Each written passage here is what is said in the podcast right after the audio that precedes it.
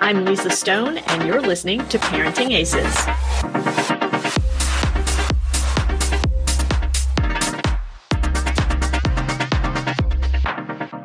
Good morning, everybody. I'm Lisa Stone with Parenting Aces, and I am joined today by Rob Polishook of um, Inside the Zone. And we are going to be discussing the mental game of tennis parenting this morning, which anybody who has a kid playing junior tennis, you know, from the parent side, the mental piece of it is so important. And it's something that we talk about a lot on Parenting Aces. So, Rob, welcome and thanks for being with us. Lisa, it's a pleasure to be here and talk about this topic. It's uh, near and dear to my heart. Yeah, I would say so. Um, so, can you give us a little bit of your credentials so our audience knows why they should listen to what you have to say today? Absolutely. So, I'm a mental training coach, and I started a company called Inside the Zone Sports Performance Group. And my whole point in starting it was that I'm passionate about helping kids. Um, I love working with kids, I love the game of tennis, and I love anything to help kids make themselves better. And I remember myself as a kid, I had all kinds of issues on the court. I got nervous, um, I lost my focus. And I always said, I wish I had someone to talk to. So I actually went back to school um, at Seton Hall University and got my master's in uh, psychology with a concentration in sport and exercise psychology, got a life coaching degree, um, worked on many different certifications in terms in, including something called mindfulness, which we all know, which is a yeah. meditation technique, somatic experiencing, which is all about how the body acquires, holds, and then releases nerves, which is so so important, um, and other, and then various other modalities. Yeah, great. So when you and I first spoke on the phone, I was in the middle of a yoga class that I was doing virtually, and um, you were like, "No, no, go finish your yoga, and then come back and talk to me." But and I want you to know, I did go back and finish my class. So, and, and yoga is yoga is such a great thing for athletes because it actually allows the nervous system to just settle and just be calm. And if you think about it in tennis there's so many different times where we have downtime. In between points, there's 25 seconds. Think about someone hitting your returning serve and your uh, a second serve, and it's a big kick serve. You have that one to two seconds where you just have to be calm. You just have to be patient, and then load and release. And if you force it, which we've all done, we know what the result is, and that's a yeah. shank off the racket. Yeah, yeah. But from the parenting side, um, I love that, you know, we're going to kind of focus our conversation today around the parents and what sure. we as parents can do to calm ourselves, to take advantage of that downtime between points, between games, between sets, between matches, um, that time from when our child gets off the court to when it's appropriate to have a conversation about what happened on the match court, if it's appropriate to have a conversation about what happened on the match court, and what we can do to stay calm ourselves when we're either watching our child have a lesson or play a practice match or be in a competitive situation because the you know the the instinct is to jump right in and offer our expert advice to our kids and you know tell them all the things that we saw that they sh- could have done better. Maybe they did this well but why didn't you do that? We all do it. We're all guilty. So what you're saying reminds me of an article that i wrote and it's called oh my god i'm nervous constant state of being who's playing this match anyway and the important thing to remember is that your child is the one playing the match. And really, as parents, what we need to do is set the conditions for them to be able to be calm, for them to be able to be patient, for them to be able to encounter adversity and be able to deal with it and continue on so they don't go into a place of um, they don't go into a place of overwhelm and right. it, it, reminds me of a story um, I was working with a kid um, who was playing in a big tournament, big sectional tournament up in Tampa. Um, and the mother called me up, and this was right before the match. And the mother said, Oh my God, I can't believe it. I was driving to the match, and my son didn't say a word. I wanted to talk to him about the match. I wanted to hear what his thoughts were, and he was just listening to music. And I had known that this kid was a bit of an introvert.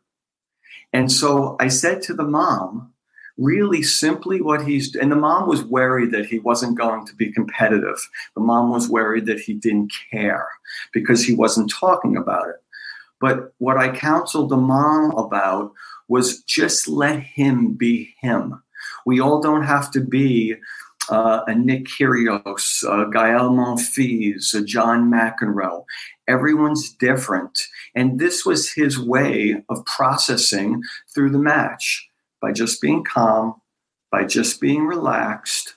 And sure enough, he won the match, he won the tournament, and um, went on to have uh, quite a successful uh, tennis career. That's awesome. Um, so I, am getting a comment that the echo is coming through, the one you and I discussed ahead of going live, Rob. So I don't know. I, I think it's on your side. So yeah, the echo is through. Okay, I'm gonna uh, I'm gonna step away for a moment and see if I can find a pair of headphones. Okay. Okay. That'd be great. Okay, so viewers, sorry about that. We tried to fix it before going live. It's an issue with sound echoing out of Rob's uh, device and and back through the speaker. So um, I apologize for that. Hopefully, we'll be able to fix it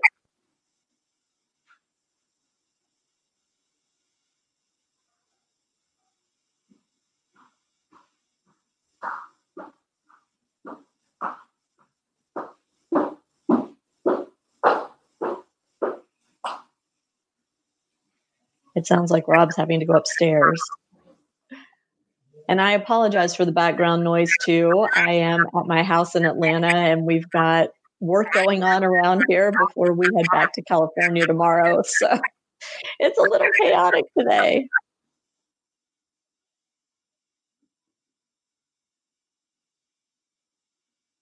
All right. Hopefully, Rob will be back with us in a sec.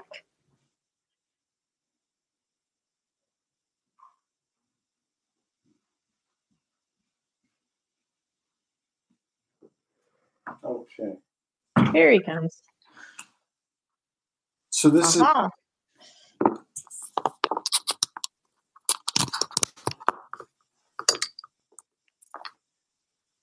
Let's see how that is. Ah, it's already significantly mm-hmm. better.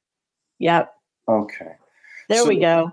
Perfect. So this is also a wonderful example of adapting and adjusting. There you go. This would be an example of losing the first set and then okay, taking a break. Obviously, when this happened, it was like, oh my gosh, and then just go slowly. So, any case, it's okay. We're back.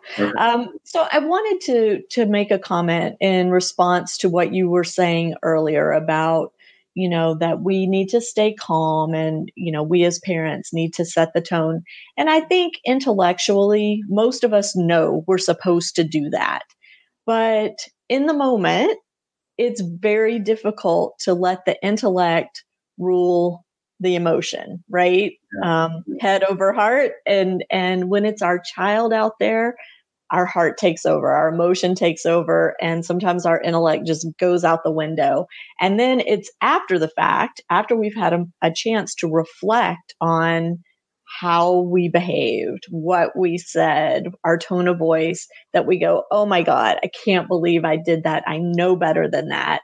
And then there's that conversation with our child of, I'm so sorry. I know I shouldn't, you know, these are the boundaries. Let's have a conversation around this. You know, mom and dad aren't perfect. We're doing our best. It's just because we love you and yada, yada, mm. yada. I, yeah. I had those conversations multiple times when my son was competing. Yes. So, and and that happens. Um, and when I work with kids, just for all of you parents out there, one of the things I do say to them: sometimes your parents may not say things at the right time or the best way, but what they're really saying is, I love you. And that's important to understand. Now, back to the parent piece of things. Yeah. There's six words I ask my parents to say to themselves before they say something to their child. And that is, what does my child need from me? And usually, by answering that question, it has nothing to do with a technical, it has nothing to do with what they needed to do in a match, especially if the child loses and they're walking off the court. What does the child need from me? This kid is devastated. This girl is devastated.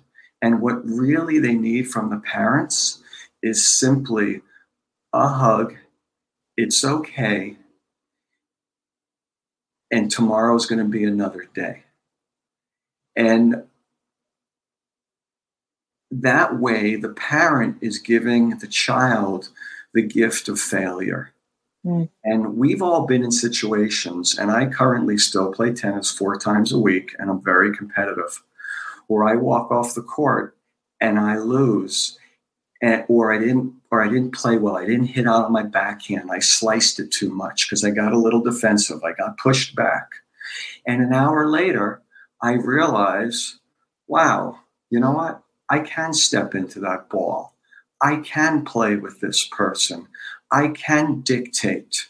But if I had a parent, which I don't now, as a child coming at me, you should have done this, you should have done that, it wouldn't give me the chance and it wouldn't empower me to be able to figure things out on my own. And the empowerment part is really, really a big piece. Well, and one of the things you said just a moment ago about tomorrow's another day, but when our child is in a tournament situation, they it may not be tomorrow's another day. It may be in an hour is another day because you have another match, right? And so it becomes really I, from the parent side, we feel this urgency to say everything that we saw so that our kid can make those changes real quick before they go out onto the match court for match number two of the day or number three of the day, right? right? And so I think that's one of the challenges. It certainly was a, a huge challenge for me, even though, again, intellectually, I knew that wasn't the right move, but you know you're just so wound up over it and this is where sure. i feel like that whole idea of mindfulness training comes in there's there's a program I know of out of the UK called Dot B, and the dot is representative of a pause, a period where you take a break, a pause, and the B is breath, right? So oh, it's pause and breathe. And it's a mindfulness program that's been used in schools in the UK a lot. Um, and I, I, a friend of mine here in Atlanta has used it, trained with them, and used it uh, here in the Atlanta area as well. But it's that notion of the pause that becomes so crucial and yet so incredibly difficult.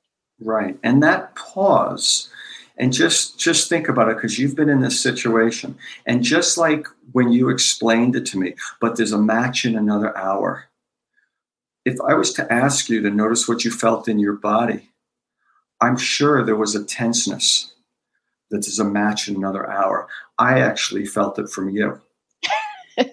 and what's most important, again, is if you're feeling it, your child's feeling it. Sure. You're feeling your energy. And you could give them five great things, but they're not going to be able to take it in because they're too nervous, they're too activated. So the first thing to really do is instead of the technical, the strategic, the tactical, is hey, you know what, Johnny, Mary, let's go out and just take a walk. And just walk. And I've done this. I've done this when I was a high school tennis coach with a girl who was a big, big favorite to win uh, the county tournament, and she lost the first set, and it was it was unheard of. And all we did, all I did, was I just went out And I said, let's go take a walk. And she walked. I won't lie, she cried. I let her cry. I allowed her, gave her the space to release. And then I simply said to her, just play your game, just be you. And so it's almost um, uh, Kiki Barber and Tiki Barber, his mom used to say one thing before a game. And I used to put this on, on my hat and then I switched it to something else. But the phrase was play proud. Mm. And I, I used to ask my clients, what would it mean for you to play proud? And it evokes play calm, bounce back, respect myself, respect my opponent, do the best that I can do. So, just in two words, but mo- two words, you get an entire dictionary out. But yeah. most importantly, you're settling the nervous system. And you almost need to look at your child. You know, we look at a bell curve, or we look at, uh, we think about a wave. It's almost like you need to look look to your child and say, well, where are they on that wave? Mm-hmm. And what do they need from me? If they're completely activated, if they're freaked out, what they need from you is the opposite is silence, is calming. And then when they're calm, if they're calm and you have the moment, hey, Mary, I noticed a couple things in the first match. Do you want to talk about it? I noticed something in the first match. Can I share it with you? Mm-hmm. And if they say no, then you know what? The answer is no. And what you've done is you've respected them and you've empowered them. But that's another hard part, right?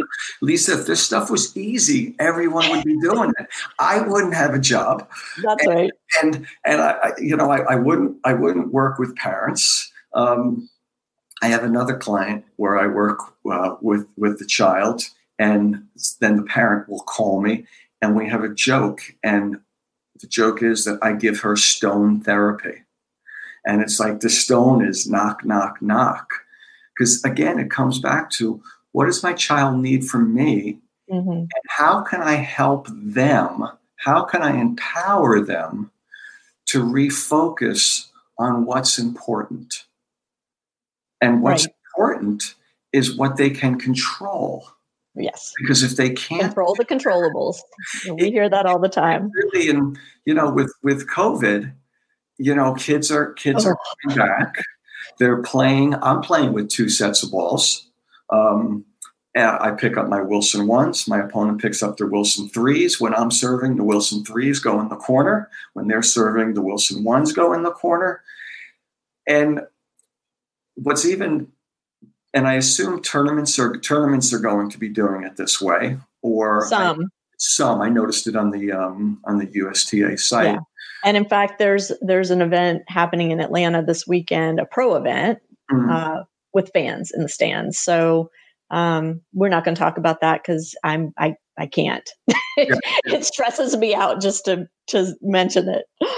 But but what's beautiful about the, the, ball situation, you actually become more mindful. Instead of picking up the ball and hitting over to your opponent, instead of picking up the ball and smashing it against the fence in the worst case scenario, you actually have to pick up the ball. Is it a Wilson one? Is it a Wilson three? Yeah. What do I do with it? Um, but that's true.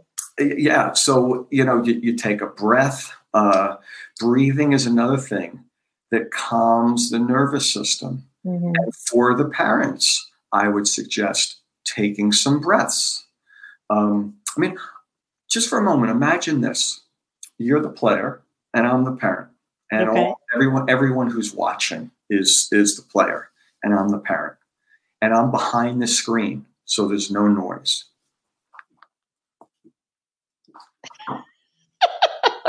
yeah, I I, I resemble that remark.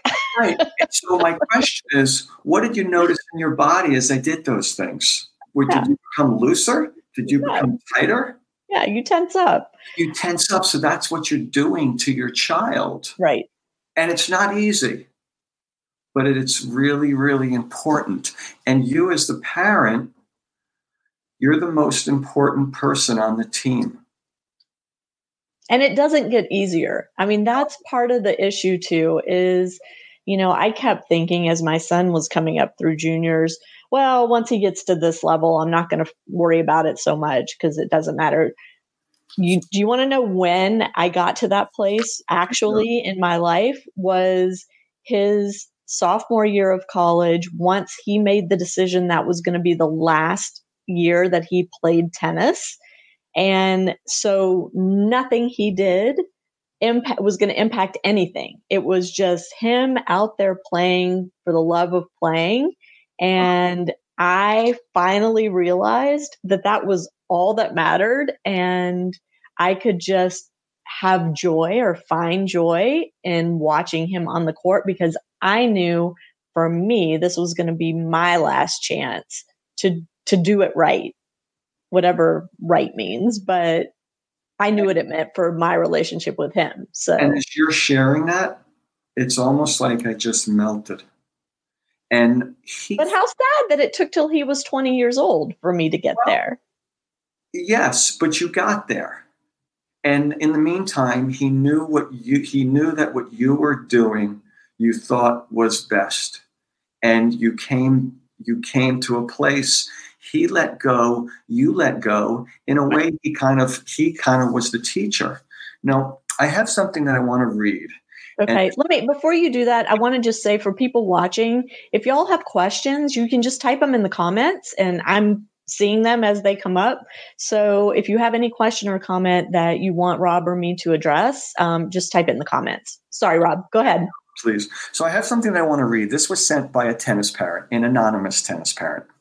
And I didn't know when I was going to read it during the interview, and I didn't know whether I was going to. But this is just the perfect time. So let okay. me set the scenario. This is a girl uh, who played in the 16s, was highly ranked, and the mother was very involved in her tennis. And she sent me this email. And I made an important decision today, and it felt great. Where do I begin? I'm a tennis mom. There, I said it. It's out in the open, a true confession.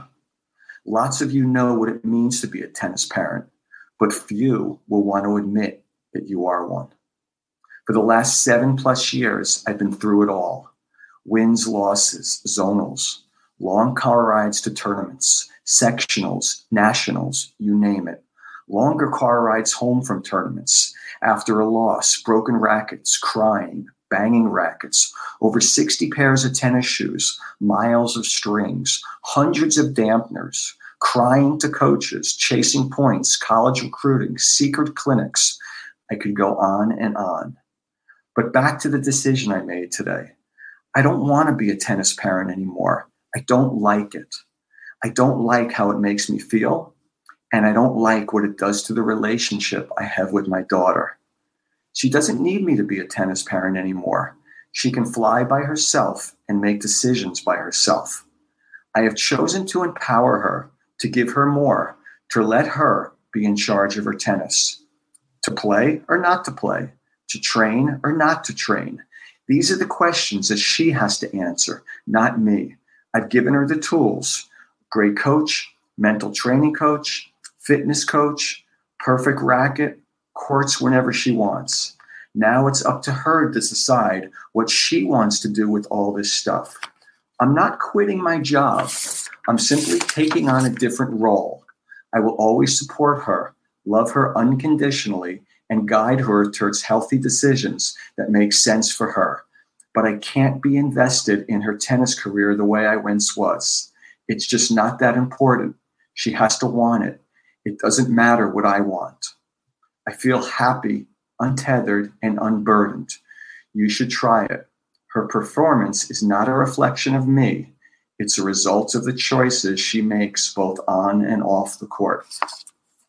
All right. I am like choked up listening to that because I could have written it. I, in fact, I wrote something very similar that's on parentingaces.com when my son was probably around that same age when he started driving himself to tournaments. Um, I would love if you would put me in touch with that tennis mom and if I could get permission from her to reprint her email to you um, because I think it's something a lot of people need to read. I think we can do it as anonymous tennis parent. Okay. Well, I don't want to do it without, you know, I don't yeah, want to step on any toes, but um, I, I, it's something I think is worth sharing for sure. Um, and if it's more current than the one I wrote uh, eight years ago, um, then I think it would be really worth sharing. Well, interestingly, so let me, in, in full transparency, this is probably five years old. Okay. And when this parent wrote this, she said to me, You need to get a hold of Lisa Stone. Uh-uh. Speak with her. You would be a wonderful guest for her. and as a matter of fact, it, it, it's six years ago. I went back in the email and I went back to her and I said, Can I read this? And h- how would I attribute no? And she said, Do it anonymous tennis parent. But she's the one, Lisa, that turned me on to you. Oh, how funny. I apologize because if I came forward six years ago. It would have been helpful then to you. Yeah. But but nonetheless, it's it's it's it's still helpful. It's still empowering. Oh yeah. Um, and it's well, it's just I so just, powerful. I think her honesty in you know and and her recognition of the fact that she had provided the tools, that her child now was in possession of everything necessary to take ownership. And this is something that I think is very difficult for us as parents to recognize, admit, and then act on by stepping back. And it's the stepping back part that becomes really tough. And, you know, we may say, oh, yeah, my kid is well equipped. I've done my job. They've got everything they need. But then we can't help but, you know, when we watch them, um, I don't know, do something where maybe we're at a tournament and instead of properly warming up and getting their in their right headspace before a match they're sitting gabbing with their friends and we get all freaked out that why aren't they getting ready for their match even though we've said they have the tools, they know what they're supposed to do. I'm going to step back now and let them take control. When we see them not doing the things that we think they need to do, right? Right. That's when it all goes out the window and and we become crazy people again. Right. So, and if you think about it, like, you know, I think back to the Olympics and I think of Michael Phelps and Missy Franklin. Missy Franklin, before her swims, she's socializing with her friends. Yeah. Michael Phelps is listening to his music. Yeah, he's got that. yeah, so we all have different ways. And what we need to do is back to what you said is that pause. I have a bracelet that I wear, um, but I'll show it. I don't know if the viewers can see this, but it says accept, breathe, and concentrate. Oh, I like it. So accept what is, because what is, what is, and you simply can't change it. Yeah. Then take a breath, take a pause. That's then going to settle you down. From that place of settle, concentrate on what's important. And there's another thing I when I work with clients I speak about. And we all look at winning. We all want to win. But the real question is what does WIN stand for? And when I tell clients and I tell parents, and I'm going to tell you, it's going to be, oh my gosh, because the first time I heard it, it was like, wow. WIN stands for what's important now. Mm. And that's the process to win. If you focus in on what's important now, it will lead up to the result. And the most important thing is, is to really, is to trust that process and to trust your child. Um, and it may not be perfect. It's like, you know, the, the, this folklore that Nadal was eating chocolate chip cookies before a match, and Uncle Tony didn't say a thing to him. Yeah. And sure enough, he went on the court and he had a stomach ache and he lost the match. oh, Rafa. Yeah. Oh, Rafa, you know, what, what, what role do you think the chocolate chip cookies played in that? Yeah. And you know what? That was the learning lesson. Rafa learned it on his own. Yeah. Um, and we have to trust our kids to connect the dots too, right? I mean, that's the other, another, not the other, but another piece of this is trusting their intellect, their ability to reason, to say, I did this, the result was that, therefore, next time I'm going to do something different because I don't like that result, you know, yes. and and not to to always feel like we have to be the one telling them the stuff. Let them come to it on their own. And then it sticks with them and it's something they're going to be able to pull out the next time they're in a similar situation. We have a question from Ravi yeah. who's asking how do we get them to be more positive to themselves during their self talk during matches? Oh, mm. Robbie, that is the question. Mm-hmm. I had a kid who was just uh, brutal in his self talk. Yes. Just brutal. I used to, I finally figured out I needed to sit far enough away that I couldn't hear the self talk during the matches because I could not control myself once I heard him go negative. I just, yes. it was beyond my control at that point. Yeah. So when I was when I was coaching zonals in Waco, Texas, with the 16s, I used to joke with the hot, kids. Hot, hot, hot. Oh, absolutely brutal. frying egg, frying egg on the court, and they, yeah. they since moved it to Salem. Um, but um, I used to joke with the kids. Oh my God, do you hear a bird? What do you hear? Oh, it's the oh my God bird. Oh my God, I can't believe I did this. Oh my God, I suck. And in my book, um, uh, Tennis Inside the Zone, I actually have a workout called I Suck How to Tame Negative Self Talk. Oh, I love that. And um, and your book, by the way, is on the Parenting Aces Parenting Aces shop on Amazon. So if anybody's looking for it, they can go there and and purchase it. And disclaimer: we may get a little two cent commission or something like that if you buy through our shop, but it's there. Ah, okay. Um, and thank you for the thank you for the disclaimer. Um, so anyway, so how how do you get the kid to stop screaming at themselves? Well, uh, you know, it's a complicated complicated question, but the first thing I'd say is, and this is also very important as a parent, what's their big why for playing? Why are they playing? And it has to be something intrinsic. It has to be something that they can control. Mm-hmm. And it's the competition. I love being with my friends. Um, I love the feel of the ball off my racket. I want to be the best I can be. Well, all of those things, in a way, have nothing to do with the self talk. So it can be almost a learning thing of bringing them back to what their big why is for playing. Oftentimes, when they're screaming and yelling at themselves, what they're really saying is, I'm focused on the outcome and I'm not performing how I want. Mm. And if you think about frustration, frustration is all about not being where you are. And the first step is, well, this is where I am.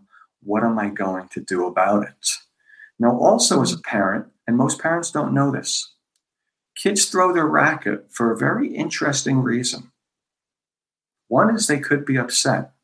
But there's another reason, and I hear it all the time. So, see, I'm at an advantage. I hear things that you, as parents, don't hear. Right.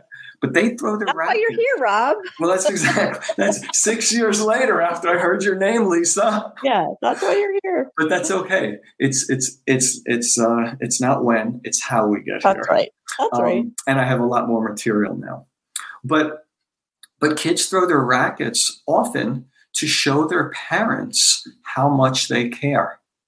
Interesting. Because I've had parents come to me and say, My kid lost, and they they're not upset. They're not thinking about the match, which they don't know. But that's not true. Oftentimes they're throwing the racket, number one, as a release. Mm-hmm. That they just, I mean, they're in a fishbowl they're like, I'm in a fishbowl and people are watching. This yeah. is a release. But number two, to show people that they care. Why do they say, oh, my opponent sucks? To show people, you know, it, I'm, I'm not going to give the opponent respect. I'm not going to give the opponent the due that they really deserve. Mm. So the throwing the racket isn't the problem. The self talk isn't the problem. It's kind of, in a way, what's behind it that needs to be explored. And one question I do ask kids is when they're talking to themselves and saying, I suck, I can't believe it, how did I do this? I'm the pits of the earth. One thing I will uh, work with them to do is to help them understand how they continue to follow this path. So the first step was, I missed a ball. The second step was, I missed an easy approach. The third step was, I started rushing. The fourth step was um, I lost the next point. So they can understand the pattern mm-hmm. and they mm-hmm. and they can get off the wrong road and refocus on to the right road. The other thing I asked them is, hmm. So if you said this, if you were watching your best friend play and you were speaking to her like this, how do you think they would take it? how do you think it would it would uh, impact their performance? And they'd say, "Oh gosh, number one, I'd lose a friend. Number two, they'd yeah. lose the match." And I said, "It's funny. Well, there, there, there was a coach that I interviewed who said that when he would have a player go into that negative self-talk, he would stand behind that player, you know, behind the fence, and he would start saying the things to the player that the player was saying to him or herself in practice, just to get them to recognize how awful it sounds and how awful it made them feel when it was coming from an external source. So, how awful must it feel when it's coming from inside you? I thought that was such an interesting approach. Not so, sure I agree with it, but it well, got the point across. I, I, I, think it feels worse, and I think the key is you're.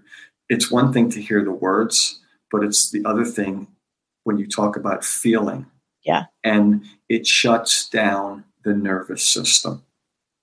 Um, and you know, oftentimes, sometimes I'll see a player uh, they'll be tapping they'll be tapping their foot uh, at the break, mm-hmm. um, or maybe they'll hit the foot with their racket. And I'll be maybe I'll be sitting next to a parent, or I'll just be. I remember it was two years ago at the Miami Open, and uh, and my friend said, "Oh, he just smashed his racket against his foot." And I said, "Well, that doesn't necessarily mean anything. Let's see what happens next." Mm. Um, and and actually, that was that was a release Right. Rafael Nadal with all of his rituals. Andy Murray, the announcers always said when Murray does, you know, yeah. he's nervous. Okay, so he's nervous. Who wouldn't be nervous? Yeah. The idea is not to not be nervous. The idea is to accept the fact that you're nervous. Okay, I'm nervous. To take a breath and to bring it back to what you can control. Right. It's a quick ABC. Yeah. Well, it's funny because when I I recently interviewed my son for mm-hmm. well, we did it we did a, a live um, like you and I are doing, and then it, it we it became a podcast, and mm-hmm. um, it was very interesting because it was the first time I'd interviewed him publicly, and uh, he's almost 24 years old now. So uh, the comments that came in were very interesting. But one of the things that we talked about in our interview was how difficult it is in tennis to feel the feelings that you're feeling during competition or you know when you're on the court and have very few acceptable outlets to get rid of the negative feelings. There are very few and and I think maybe it's a little more difficult for boys than girls because for girls it's acceptable to cry and let it out and then get yourself back together and get back out on the court. For boys who cry, it's not as socially acceptable. So that's not typically how boys express their anger or frustration or nerves or whatever it is they're feeling on the court. Boys more typically express it through smashing a racket, through banging their their foot with the racket, through smashing a ball in the fence, all of which are codable offenses in USTA play, and all of which, you know, if you do that and then you get coded, it's just a downward spiral from there, right? Yeah. It's very difficult to recover from that series of events and continue to perform at your highest level. So it was interesting to hear him talk about that. And it was something he had talked about while he was in the midst of competing too, coming up through the juniors, that it just it would make him crazy because why shouldn't he be able to release that frustration and anger? What what harm is it if I bang my racket? I'm not hurting anybody. What harm is it if I hit a ball into the fence? I'm not hurting anybody. It's just a way for me to release. But it, it was not okay to do that. It is still not okay, according to USTA rules, to do that. So we have to give them a better tool.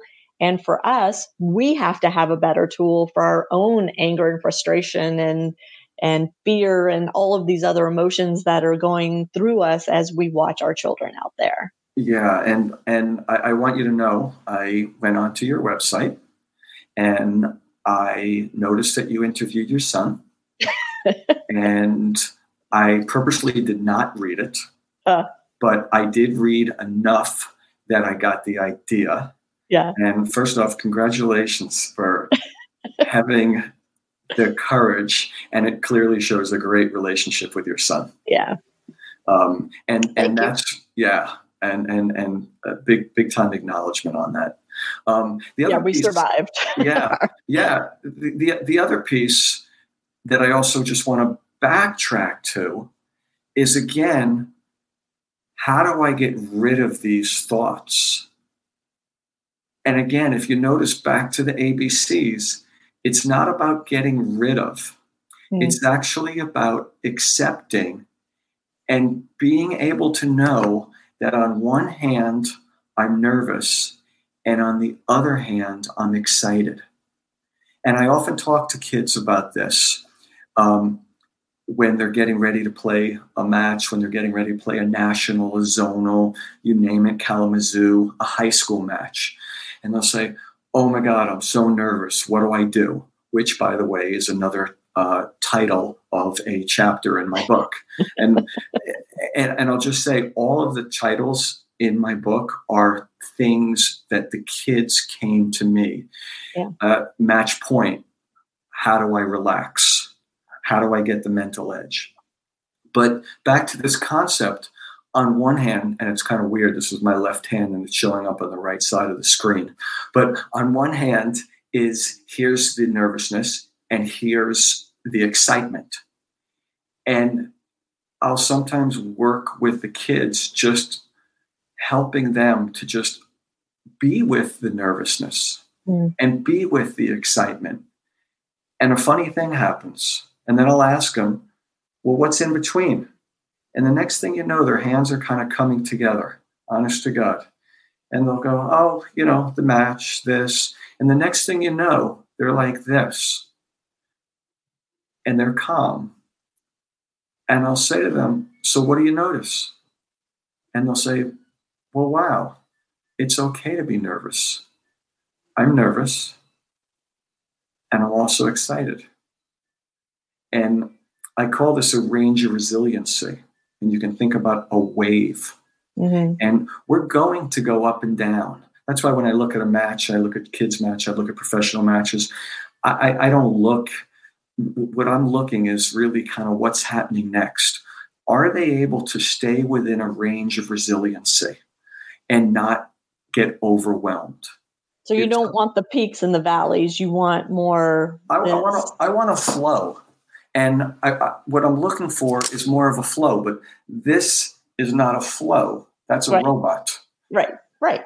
I'm looking for, I'm not, I'm not looking for anything. What we're trying to do is to create For example, the kid who uh, gets down 3 0, and the next thing you know, the match is completely over and mm-hmm. they lose 0 0. And the parents, or maybe it's 3 1 and then they give up. And the parents say, My kid was like a deer in the headlights. I will then meet with the kid and I'll say, So tell me what happened. Say, Well, it was 3 1. I was really into it. And then that next point, it was a really long point, and I lost it, and, and I lost everything. So their range of resiliency was three three one was four games long. Mm-hmm. We'll talk about it. We'll talk about bouncing back. We'll talk about what Rafael Nadal does. His number one trait is being able to bounce back. What was going on, and then the next match it gets to five two, let's say, and then they lose it.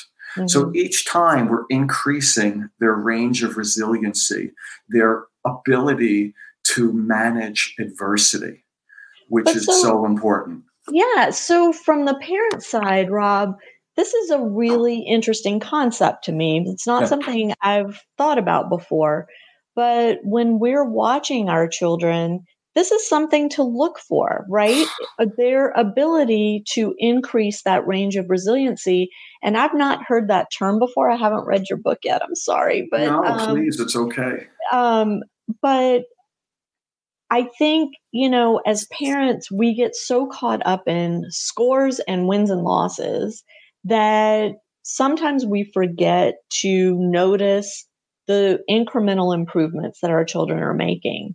And this is one of those incremental improvements that's really important to help our children grow because, again, it's not what our kids doing at 12 13 14 15 even 16 well 16 starts to count but really what we want is for them to reach their potential at 17 18 when they're you know assuming they're they're looking to play in college but even if they're looking to play professionally that's the age where we want them to start to reach their peak.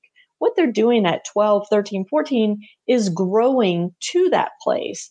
And right. so if we can pick up on these incremental improvements that they're making, things like you know, my kid used to fall apart when they got down one break. Huge. Now they can get down two breaks, you know, and make it to that point. Now even if they are down two breaks, they're not giving up. They're continuing to fight, even if they end up losing the match. Exactly. So this is this is so, really a good um, focal point for us as parents on the sidelines because one of the things I used to always preach is chart your kids' match, and that'll keep your mind occupied and your hands occupied, so you can't go nuts in the stands. You know, it gives you something to do to stay busy. But looking for these little improvements is another way to shift your focus to what's really important out there. Right. Now, if I knew you six years ago, I would have taken that chart and taken that pen and I would have replaced it with with yarn and two yarn sticks so you could knit. knit, yeah. Um, but yes, there's there's a saying: a journey of a thousand miles starts with a single step. Yep. There's another saying that I that I use in in my workout: how to get the mental edge, and I think about it as a ladder winning may be at the top of the ladder. But how do you get to the lab to the top of the ladder? One step at a time. But so often the kids and the parents get caught up in that ESPN highlight and mm. only focus in on the outcome, which is completely and totally out of their control. Where if they just focused in on the process, where are they now? And it's the little things that add up to big things. And to your point, what you really want to be teaching your son or daughter to do is to be resilient when they face adversity, is to be able to fail and to have the strength to come back.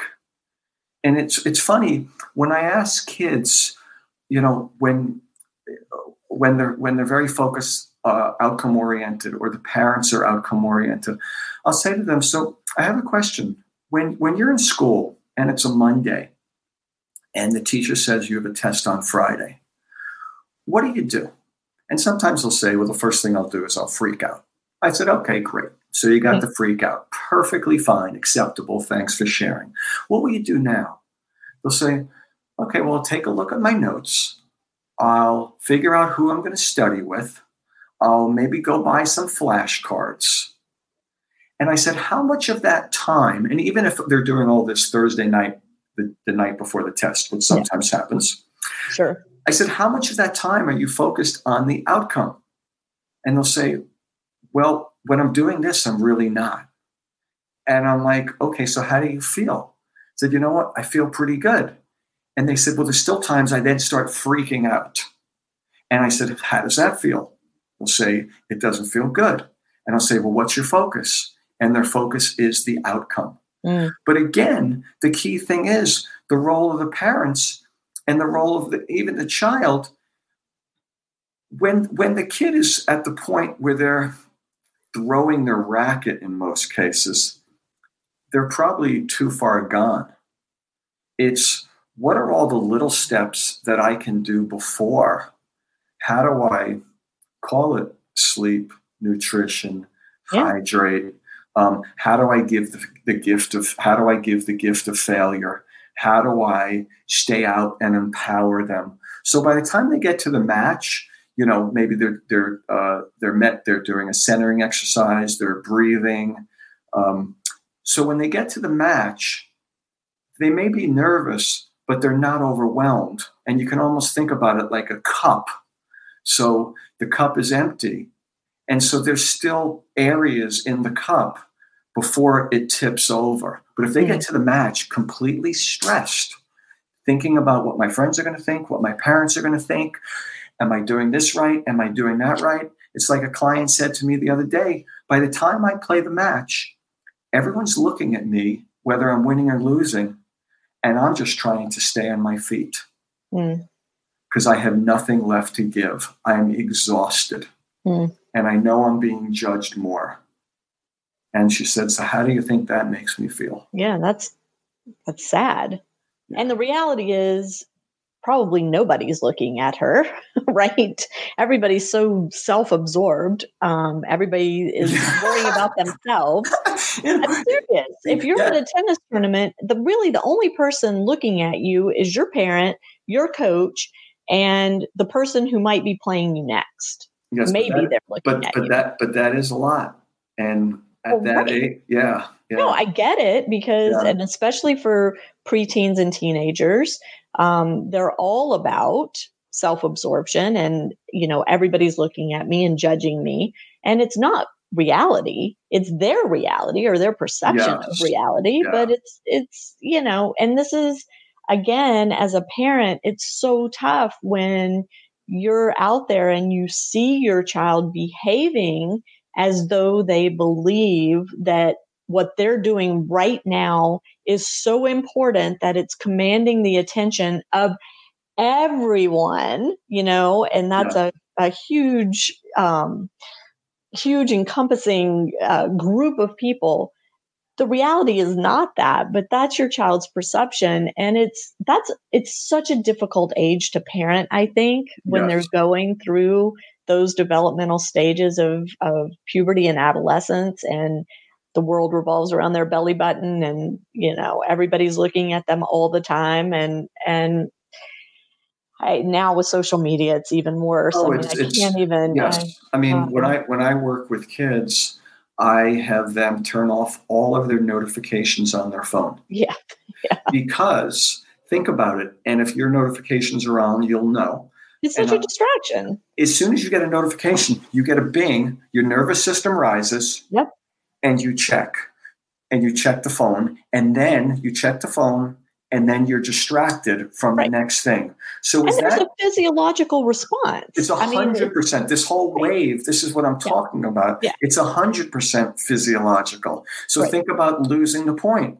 I lose the point. I need to do something. Where no, you lost the point okay, it wasn't the greatest thing, but I lost the point. What I really need to do is simply acknowledge and accept that I lost the point. I need to take a breath. And what do I need to do now? And one of the and the answer is simply play the next point. Simple, that, right? Simply play the next point and yeah. play your game. Yeah. I mean, how does how does a, um, a you know uh, Dustin Johnson beat a Nadal at Wimbledon? A um, the younger Zverev, uh, I I, uh, I forgot who he beat. They play their game. This is a really big thing. I often say to kids, "What's your game?" You know, when you're serving out to the ad side, where's your top serve? I'm a lefty. So my top serve, I literally when I play sometimes, I know I like point, you. I'm a lefty too. Oh, you know what? Hello, and we've been in each other's. Yeah, I'll literally say, "Hey, by the way, it's ad, it's ad point. I'm serving out wide, and guess what? I'm also coming in. Yeah, because you know what? That's my game. And when you know what your game is, you can play it, and you can also improve on it and right. you're not trying to be someone else. My well, friend Frank Giampaolo talks about that a lot, and Frank has written a ton of books about um, junior development and, and the parents piece and all of that. And and he talks a lot about the fact that how important it is for players to have a plan A, but also to have a plan B and C, and to re- and to have it written down. You know, um, so that they can go back to that. It becomes a you know an easy thing it becomes innate to to fall back oh plan a is not working let me go to plan b. But it's my plan a my plan b that you know is is set because of the way i like to play the way i like to move the way i like to control a point. So right. I, yeah it's true. And, I, oh, go ahead. We've got another question about, but i'll yeah. ask you in a second. uh, oh you know what? Let's go with the other question. Okay it's um, susanna asks what happens when your son doesn't want you to look at them my son doesn't want my husband or me to watch his match. Okay. So, first off, I say count yourself lucky. yeah, yeah. You know what? That's actually pretty good. And I, I thought, I thought, you know, with some of the tournaments indoors, uh, the parents aren't allowed to be there. So it's like I bet you the kids are literally having a party. But yeah, did you play junior tennis growing up, Rob? Yeah. Okay, so our parents weren't around when we would play tournaments. Yeah. They would drop us at the facility and come pick us up at the end of the day. Yes. Right? Yes. It was a much different environment. And if they were around, they, they, they were less invested. They were busy. They were visiting right. with their friends and whatever. But, but so um, what's this woman's name who asked the question? Susanna. Susanna. So we need to look just a little deeper into the question. You're, the kid is obviously feeling judged the kid is obviously feeling compared. Or nervous. Or nervous, but nervous because, or nervous, maybe nervous because they're focused on the outcome. So to Susanna, and again, we're, we're on an interview, so we're not going to solve this. But what I would think about from her perspective is what can I do to just let my son know I love to watch him play? I enjoy seeing him play. I enjoy seeing him get out of uh, get, getting out of um, tough situations. I enjoy seeing him win. But most importantly, how can I be completely unconditional? So he just knows I'm there to enjoy it and I'm there. My role is to support. And let me just say, support is a really interesting word because I will say to a parent, what does support mean? And the parent will say, well, I drive them to tournaments. I pay for the courts. I pay for the tournaments. Um, and I give them coaching. And then I will say to the kid, what does support mean for you? And the kid will say, that my parents can just be there and not judge me they cannot compare me. And they just allow me to play. Mm. So they're looking for a different kind of support. And this might be the case with Susanna that the kids, and it could be a balance. I'm sure Susanna, uh, she's lovely. She loves her kid. That's why she's sitting here. Susanna, thank you for asking this question. There's no doubt you love your kid and you want the best. So there could be a balance. And again, Maybe it's what is what is what does my kid need from me that has nothing to do with tennis? Mm. That's a really powerful question. Absolutely. And and I will say Susanna too, you know, it's funny because when my son was competing there were matches where I just I couldn't stand to be in the stands anymore. I would get up and walk away. And as angry as he would get if I was in the stands cringing and making faces and not being able to control my body language and my face, um, the angriest he ever got with me was when I got up and walked off. And so, because he knew that meant I had been pushed, he had done something on the court that I perceived as being so unacceptable that I wasn't willing to sit there and watch the rest of the match. So I think it's really important to have that conversation with him about, um, like Rob was saying, why doesn't he want you there? Um, is it something you're doing, or is it something that he's experiencing and feeling that he doesn't want you to see? um, maybe he's you know he's afraid of of letting you down or um, you know there there are all sorts of, of things that come enough. Right there are all sorts of things that come up and you know if nothing else the message that I try to get across with parenting aces is how important communication is. Communication between parent and child, communication between parent and coach, and of course between the the child and the coach. But you have to have the conversation and sometimes it's not easy to do that it's uncomfortable and it's emotional but i urge you to ask the question why don't you want me there maybe you've already had that conversation um, i don't know but uh, just some thoughts from yeah. my own personal experience with that and, and lisa i love what you're saying because it, it kind of opens up another thing for susanna and for everyone is your athlete your child is what I call a whole human athlete. And this is this is actually the next book where range of resiliency will be in. So it's oh, okay. You, you, actually, you, you, might not have got that directly. Um, but when I'm talking about a whole human athlete, we're talking about the entire person, person first. And we're talking about specifically to this case. So we have the talent, the technique, and the skills. But then we also have the heart, the energy, and the spirit. And that's what we want to nurture. And yeah. knowing that the child, they're coming to the court with the talented technique and the skills. But the question is, what's underneath the hood? And Rick mm-hmm. Macci said that uh, with um, uh, with um, the woman who won the recently won what's who recently won the U.S. Open. Um, Bianca. Oh, no, Andreescu won the year before, correct? No, she won this past year. She won this year. Okay, so yeah. then she she just did well. But Rick Macci talked or about Naomi Osaka. Is that who you're yeah, thinking of? No, it's um, Sofin. Oh, Sophia Kenin. Yes. Yes. Okay, she won the Australian. Okay, the Australian. Yeah. Thank you very much. And he said, you know, she's got this, she's got that, but the key is what's underneath the hood. And that's we need to look at the whole human athlete and look at that balance. So, also to the parents, it's not just about tennis, it's about school. Um, it's about the little things. It's about how are you getting involved with social issues? How are you getting involved with your brothers and sisters? How are you relating to your mom and dad? Um, well, and Susanna just said um, for its nerves for her son. That's what yeah. What she. Typed. So again, the conversation becomes. Yeah. So tell me, tell me a little bit more about nerves. Um, I want to share a quick story. This is great. So I had a client who came to me. He was 13 years old. The reason he was coming to me was because his mother said he punches himself in the stomach during matches. Oi.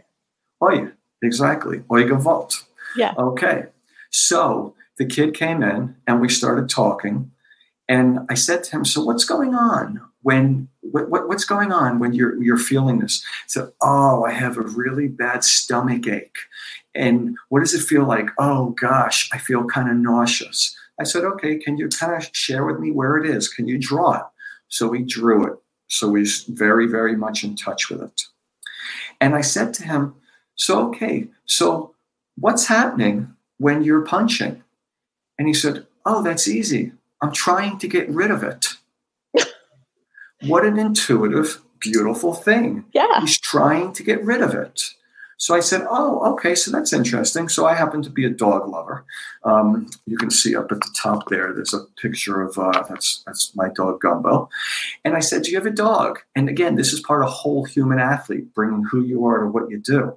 And he said, Yes. I said, Does your dog ever get scared? He said, Sure. I said, So tell me when. Said, Well, sometimes the dog gets goes to the stop at the top of the stairs and is scared to come back. I said, Oh, okay. So what do you do? He said, Well, I usually climb up one step at a time and I give him encouragement. And I said, So what happens? And he said, Well, the dog usually comes down and then we play. I said, So would you ever think about punching the dog in the stomach? He said, Oh gosh, I would never do that. And I said, So can you see how that's what you're doing to yourself? Great story. Yeah. I Great mean, story. really, and this this was this was this was a, a, a younger kid, and so beautifully raw. Yeah, it made complete sense. Sure, sure. Trying, it yeah, trying to punch away. He was trying to get rid of the stomach ache. Well, and it's like we see, you know, when kids start to cramp on the court and they do the same thing. They take their racket and they bash their quadricep or bash their calf, you know, to try to get it to go away when, you know, it's it's not always something that you can control externally. Yes, and it's almost let's take a look back at what led to that, but it's also really what needs to happen is they just kind of need they just kind of need to settle. By mm-hmm. bashing and getting mad at it, their nervous system, their physiology is actually increasing. Yeah. So oftentimes, whenever I work with a client, I'm always it, it's it's well beyond words. I'm I'm trying to understand them, who they are, and I'm trying to also just get a sense of their nervous system. And you know, there's a saying uh, I once saw on a T-shirt that said, uh, "Dogs speak to those who listen," mm. and you know what? Kids speak to those who listen too. That is true. Rob, we have been going over an hour, and I, I don't want to take up too much of your time. And for the viewers, I don't want to take up too much of y'all's time either. And I appreciate y'all hanging out with us today. One of my takeaways from this conversation is be kind. Be kind to yourself, be kind to your child, teach your child to be kind to himself or herself. And through being kind to ourselves, hopefully we can start to make positive changes that allow us to behave in such a way that we are proud of rather than ashamed of and fearful of and start to move on and really grow that relationship with our child. And so that when your child is about to turn 24, as mine is, you can feel good about the relationship you have with them. So that's my wish for all of the parents out there is it's you know it's a tough road it is a tough road but the goal the reason we're there with our kids week in and week out tournament in tournament out is because we love our children and we want to be with them and we want to have a, a, positive relationship with them in the long run. So I think if we can all keep that in mind and start to be a little kinder to ourselves and, and model that self kindness for our children, that's a great gift. Yes, yes. All right. And this was this was too much fun, Lisa. Thanks. We'll do it again. And I'd love to. For those of you interested in Rob's book or to get in touch with Rob, the very first comment on this thread is Rob's contact information. So please take a look. Um, he shared a phone number, he shared an email address, Absolutely. he shared a website. And again, his book is available in the Parenting Aces shop on Amazon.com. So if you, I think if you just go to Amazon.com slash Parenting Aces, you'll see it there. And again, disclaimer, we may get a little tiny minuscule commission from that. So if you want to purchase it that way, thank you for the support. Um, Rob, thanks so much for doing this. Thanks, Happy Lisa. Fourth of July weekend, whatever that may mean for all of us this exactly. year. And oh. you as well. You're doing you're doing wonderful work. Thank you for your insight um, just into this conversation. Well, thank you. And to those of you tuning in, thanks so much. We're going to upload this conversation to our YouTube channel, so it'll be easy to find. If you'd like to share it, uh, just go to YouTube and search Parenting Aces, and it'll be there. All thank right. Thanks, everybody. Have a great rest of your week. I'm Lisa Stone, and you've been listening to the Parenting Aces podcast for tennis parents by a tennis parent. If you like what you heard, please subscribe to us and write a review on iTunes. For more information on navigating the junior and college tennis journey, please visit us online at parentingaces.com. Thanks for tuning in and sharing us with your tennis community.